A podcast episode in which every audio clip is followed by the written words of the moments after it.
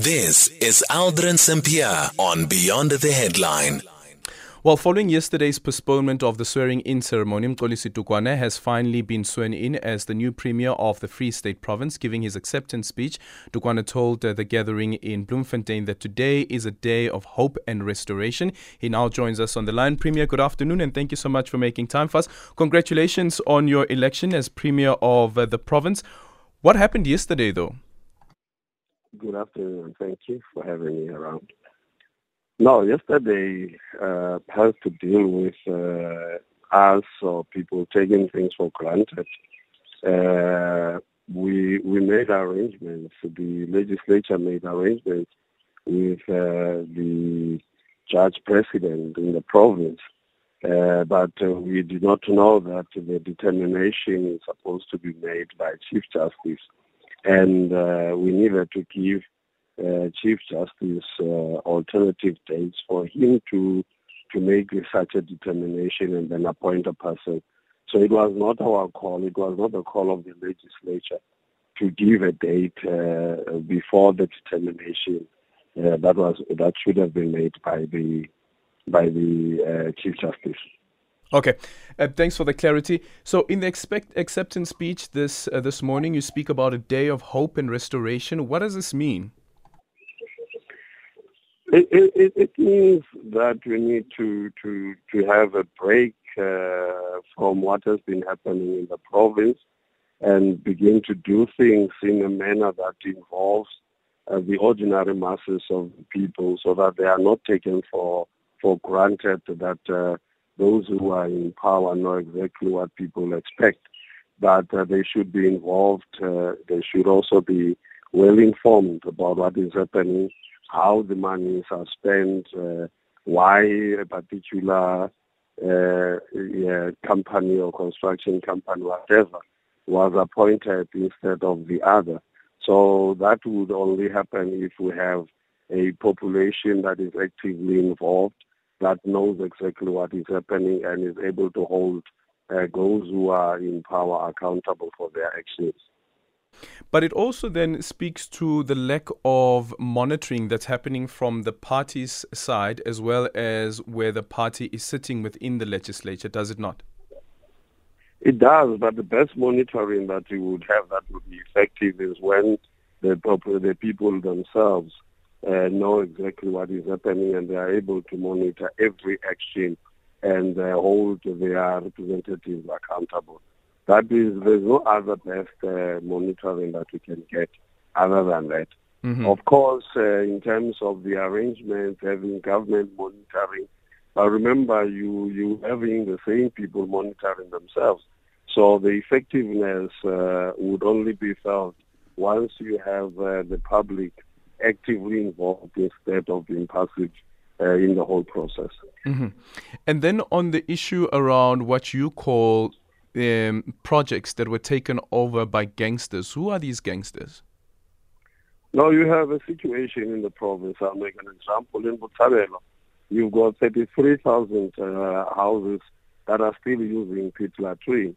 And uh, budget was allocated uh, to deal with this. And uh, instead of that being utilized, uh, some people who are using uh, trucks to, to, to help uh, in reducing uh, these uh, what is what all, all, the rubbish in the in the pit latrines. Because once you remove the, these pit latrines, you can give people the dignity ablution facility. It means they will not have money. So they would, uh, because they are connected and work with other people in the administration, the whole tender process was collapsed and uh, as we speak, those people, 33,000 of them, are still using the pit latrine. Those who have uh, the tender uh, through these uh, uh, these trucks that they use there, they still continue getting money. People are not getting the service that they need. So these are the kind of people that we're talking about. But not only those, you also have people who are working in government who go to work day in, day out, but they are not doing anything. They are not adding value. They just sit there. Others sleep in on duty. And at the end of the month, they get money. So all these people, all of them, are actually contributing a cardinal sin uh, against the ordinary masses of the people who just want a proper service for them to, to really survive through this difficult time. Yeah. And now that you are now at the helm of the province, in, in, in retrospect now, for instance, if we look back at what happened back in 2012, when that offer was made to you about the 2 million rand every month by the Gupta brothers in um, the invest in that investment deal, the Newland invest in investment deal. In hindsight, do you think that you should have reported that matter immediately to the police? You know, I, the the situation is that is going to be they would have simply denied uh, because uh, if you check, you having a situation, you move out and then you go and report it, and then they say, no, the, this person is talking nonsense. But in this case, you have a commission, and you want this uh, in a context of what was happening, and that is why I was then able to raise the matter. And uh, if there was a commission at the time when I was there, I would have gone there and raised this matter hmm. immediately. Mm. But then, how do we avoid that, um, uh, Premier? Because I'm sure many other politicians also get offers from other business people and so forth. Uh, but just because um, them denying it, if the matter is reported, can't be reason not to report it. No, no. I, what, I, what I said, what I said earlier is that you know there's nothing that uh, that will keep all these uh, people on their toes uh, other than the public that is well informed.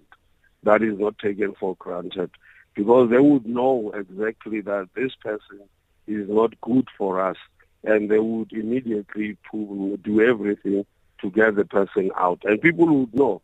And the only thing that allows uh, politicians or any other person, for that matter, who's working in the public service, to do all these these uh, things that are wrong with impunity is because they do not have, uh, they know there are, there are no consequences yeah. you know, issues, whether in, in government and uh, if you come to me and you know, we, every person will tell you that we get uh, we get uh, invited. People will tell you, mm-hmm. you know, you as, the, as a politician, you're getting less.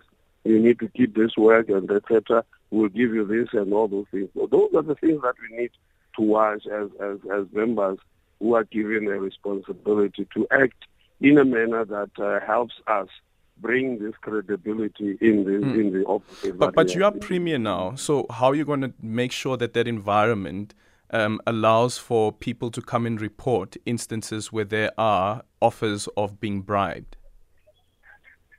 By undermining this impunity and uh, dealing with and, and creating uh, uh effective consequence management, and ensure that uh, everyone, uh, you know, be decisive. The one thing that the Auditor General uh, spoke about about the Free State was the no leadership, especially in terms of decisive leadership and bold leadership that will be able to take bold action. Okay. The problem is we would want to be loved by people even when they do wrong things. So you need to act on these wrong things uh, for, for people to know that uh, crime does not pay. Mxolisi Dukwana, the newly elected Premier of the Free State, thank you so much for your time. It's a minute after 4 o'clock.